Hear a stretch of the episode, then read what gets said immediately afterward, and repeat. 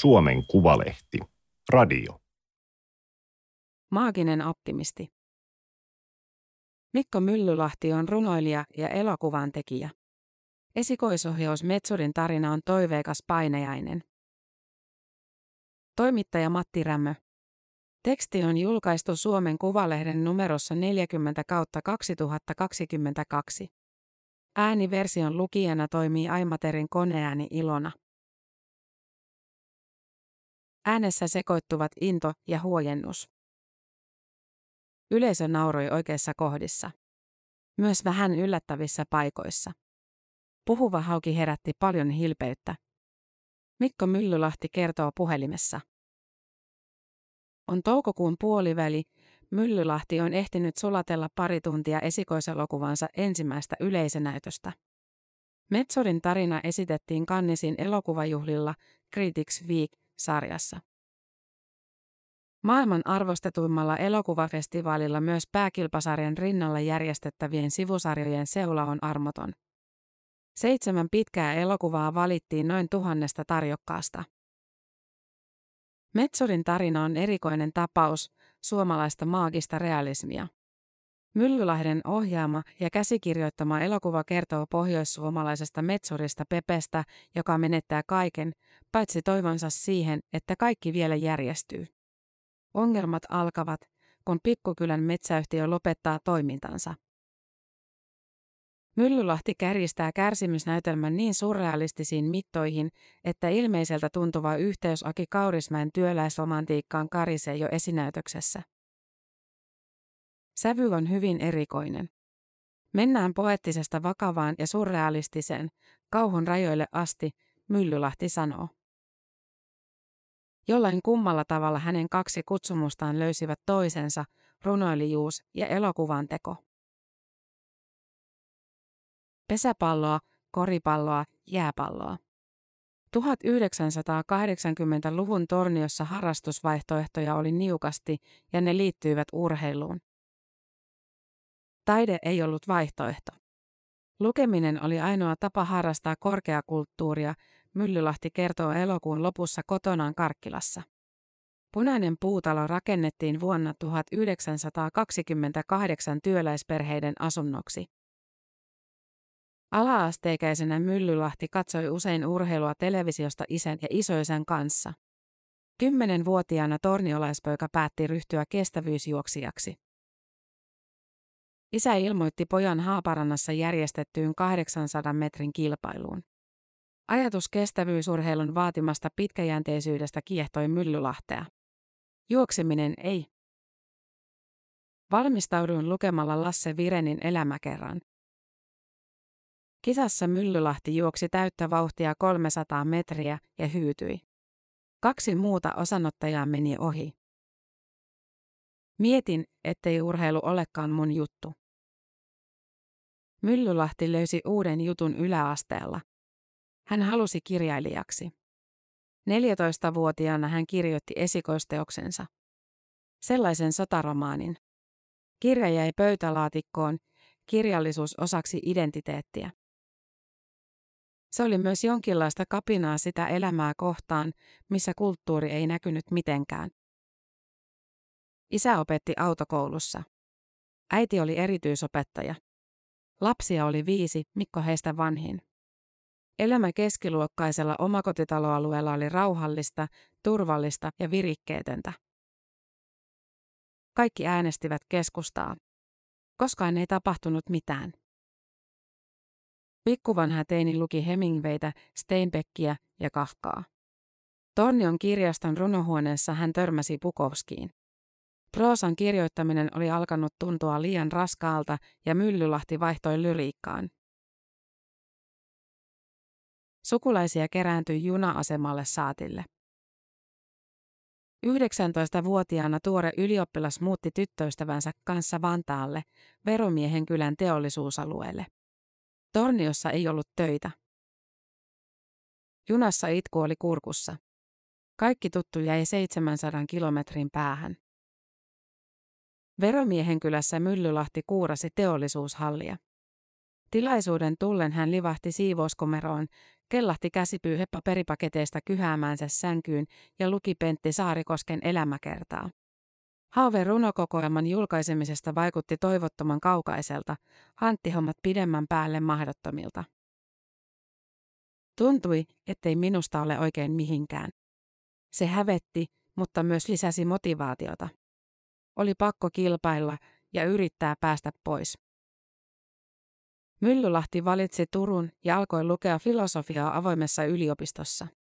Hän lähetti tekstejään Parnasson runokilpailuun, Varsinais-Suomen maakuntakisaan, Turun yliopiston järjestämään kilpailuun. Tuloksetta. Syksyllä 2000 hän näki Lars von Trierin elokuvan Dancer in the Dark. Kuolemantuomiota arvosteleva elokuva oli palkittu Kannesin elokuvajuhlien pääpalkinnolla, kultaisella palmulla. Elokuva oli uskomattoman voimakas ja manipulatiivinen, löi kuin naula päähän. Se vetosi ehdottomaan taiteilijakäsitykseeni. Päätin, että tämän välinen otan haltuun. Myllylahti haki ja pääsi Turun taideakatemiaan opiskelemaan elokuvaan tekoa. Hän lopetti kirjoittamisen kokonaan. Olin niin ehdoton. Kirjeen sävy oli pahoitteleva. Turun yliopiston runokilpailun tuomarointi oli viivästynyt pahasti, liki vuoden. Silti, onneksi olkoon. Kun tieto voitosta tavoitti Myllylahden, hän ei ollut kirjoittanut mitään vuoteen. Hän kaivoi vanhat tekstinsä esiin ja alkoi käydä niitä läpi. Etäisyydestä oli apua. Myllylahti osasi suhtautua teksteihin kriittisesti ja pystyi editoimaan niitä. Myllylahden ensimmäiset runot julkaistiin vuonna 2002 Reviiri-antologiassa. Seuraavana vuonna Savukeidas Kustantamo julkaisi hänen ensimmäisen kokoelmansa. Autojen kuumat moottorit kotiin paluun jälkeen.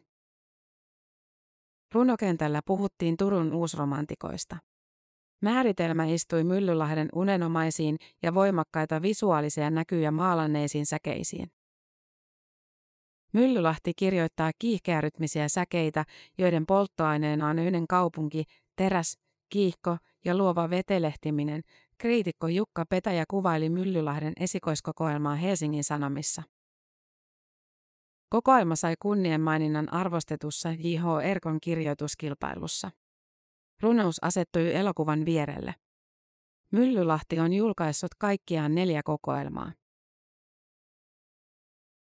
Torniosta Kokkolaan ajaa yli 300 kilometriä. Helsingistä katsottuna ne ovat molemmat pieniä ja kaukaisia kaupunkeja. Se taisi yhdistää kahta pohjoisesta tullutta elokuvaopiskelijaa. Turun taideakatemian jälkeen käsikirjoitusta opiskellut Mikko Myllylahti ja ohjaajallinen Juho Kuosmanen tutustuivat taideteollisen korkeakoulun elokuvataiteen laitoksella. Meillä synkkasi heti, Myllylahti sanoo. Molempien maku ammensi eurooppalaisen taideelokuvan perinteistä. Myllylahti tankkasi arkistonäytöksissä Pier Paolo Pasolinia, Robert Bressonia ja Andrei Tarkovskia. Siinä oli samaa korkeakulttuurista ehdottomuutta kuin vanhan kirjallisuuden kanssa. Yhteinen hanke löytyi, kun aamuyhtiön omistaja ja tuottaja Jussi Rantamäki pyysi Myllylahtea kirjoittamaan hymyilevää miestä Kuosmasen kanssa. Tosipohjaisessa draamassa nyrkkeilijä Olli Mäki näki tappion hetkellä onnen siemenet.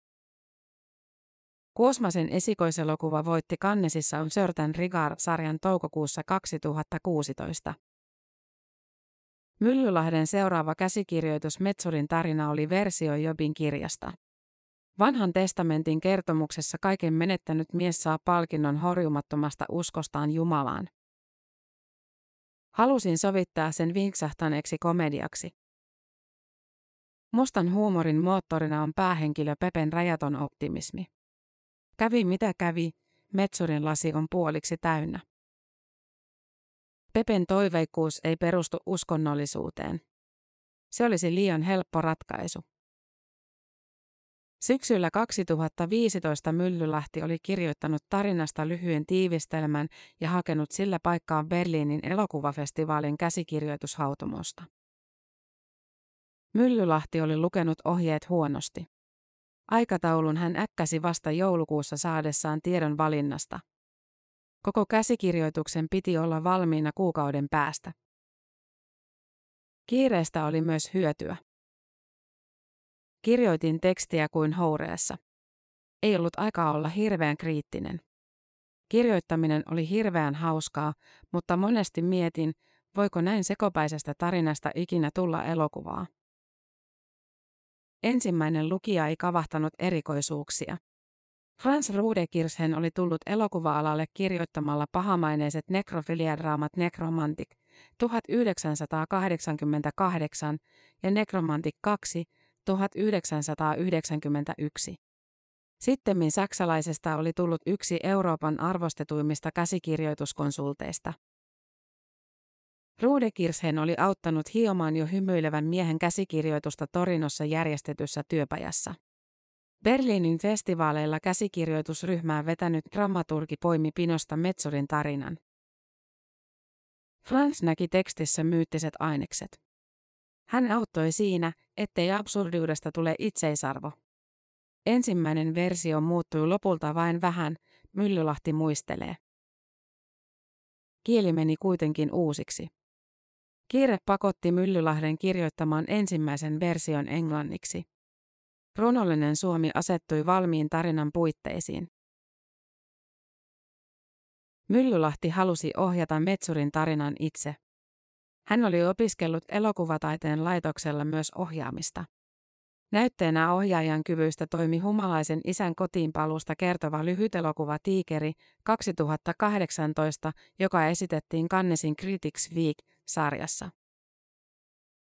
Esikoispitkä kuvattiin Kainuun kaamuksessa 35 mm filmille. Perinteinen materiaali toi ohjaajan kaipaamaa ajattomuutta ja mystiikkaa. Vielä enemmän kalliin materiaalin käyttö vaikutti työtapaan. Digikameralla on helppo imuroida paljon materiaalia ja rakentaa elokuva leikkauspöydällä. Sen takia moni elokuva näyttää nykyään samanlaiselta, Myllylahti sanoo. Kurinalainen filmityöskentely pakottaa ajattelemaan enemmän kuvausvaiheessa. Kotimaisen elokuvan historiassa Metsurin tarinan maaginen pohjavire on harvinaisuus.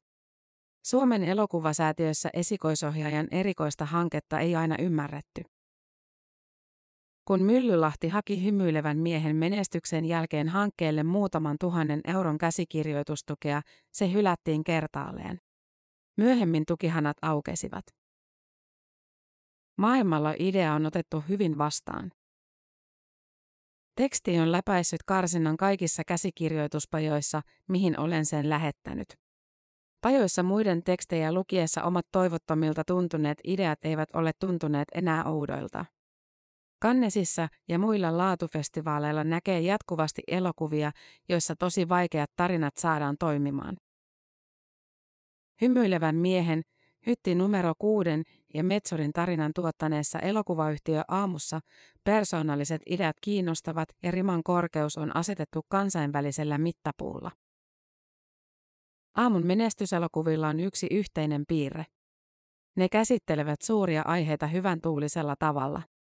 Ahdistuneiden ja kyynisten töiden täyttämillä taideelokuvamarkkinoilla se auttaa erottumaan. Täysiverisessä taideelokuvassa hauskuus on harvinaista. Parnasso on osa Suomen Kuvalehden lehtiperhettä.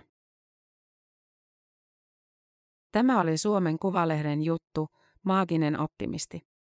Ääniversion lukijana toimi Aimaterin koneääni Ilona. Tilaa Suomen Kuvalehti osoitteesta suomenkuvalehti.fi kautta tilaa.